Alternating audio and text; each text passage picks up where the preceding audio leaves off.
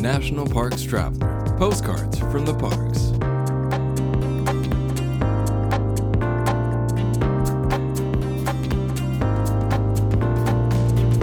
When you visit Hawaii Volcanoes National Park, after you've gazed into the Kilauea crater itself if it's erupting, you should make a point to hike the Kilauea Iki Trail.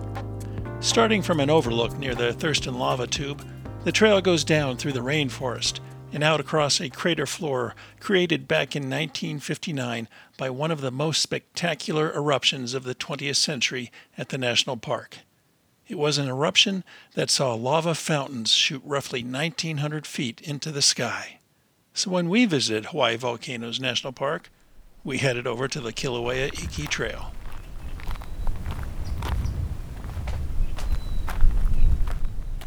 The Kilauea Iki Trail heads down into a crater created back in 1959 by an eruption.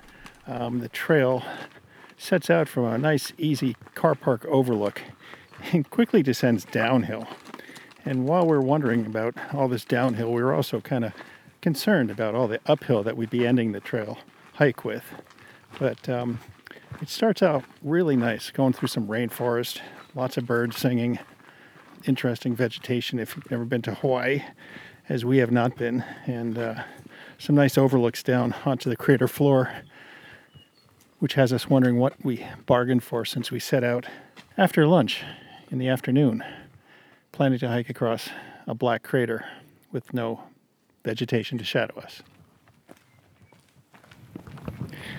Coming out of the rainforest, we headed down into the crater.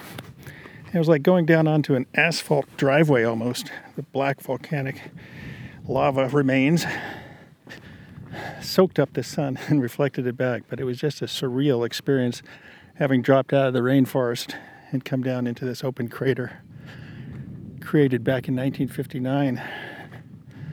Just a wide expanse. You can see where the trail goes just because everybody hiked that way and a lot of people hiking it in the mid afternoon along with us. Although I'm sure in the morning or early evening it'd be much much more refreshing, but it's just a phenomenal experience to be down inside of a volcanic crater similar to one that's being created next door at the main Kilauea event.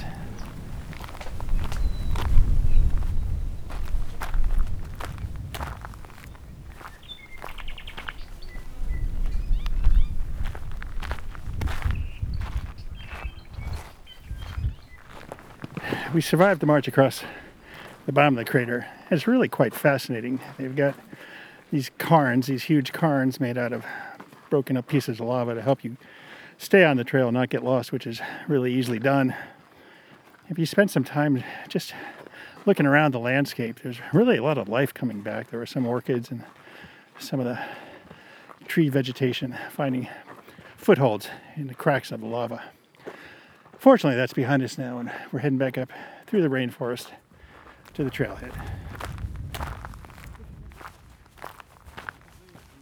Once you return to the trailhead, depending on the time of day, you can cross over the road to the Thurston Lava Tube, which native Hawaiians refer to as Nahuka, and hike that trail.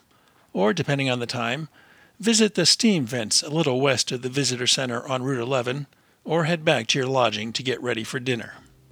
Now, perhaps the best time of day for this hike, which could take a couple hours or so, depending on how much time you spend exploring the crater floor or the surrounding rainforest, would be early morning, as you'd catch many more bird calls in the rainforest than we did at midday.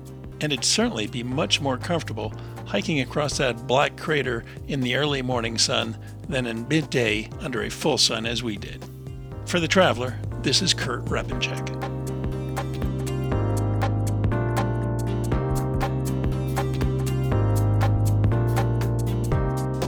National Parks Traveler is a 501c3 nonprofit media organization providing daily editorial coverage of national parks and protected areas. Traveler's coverage is made possible by reader and listener donations. Visit us at nationalparkstraveler.org.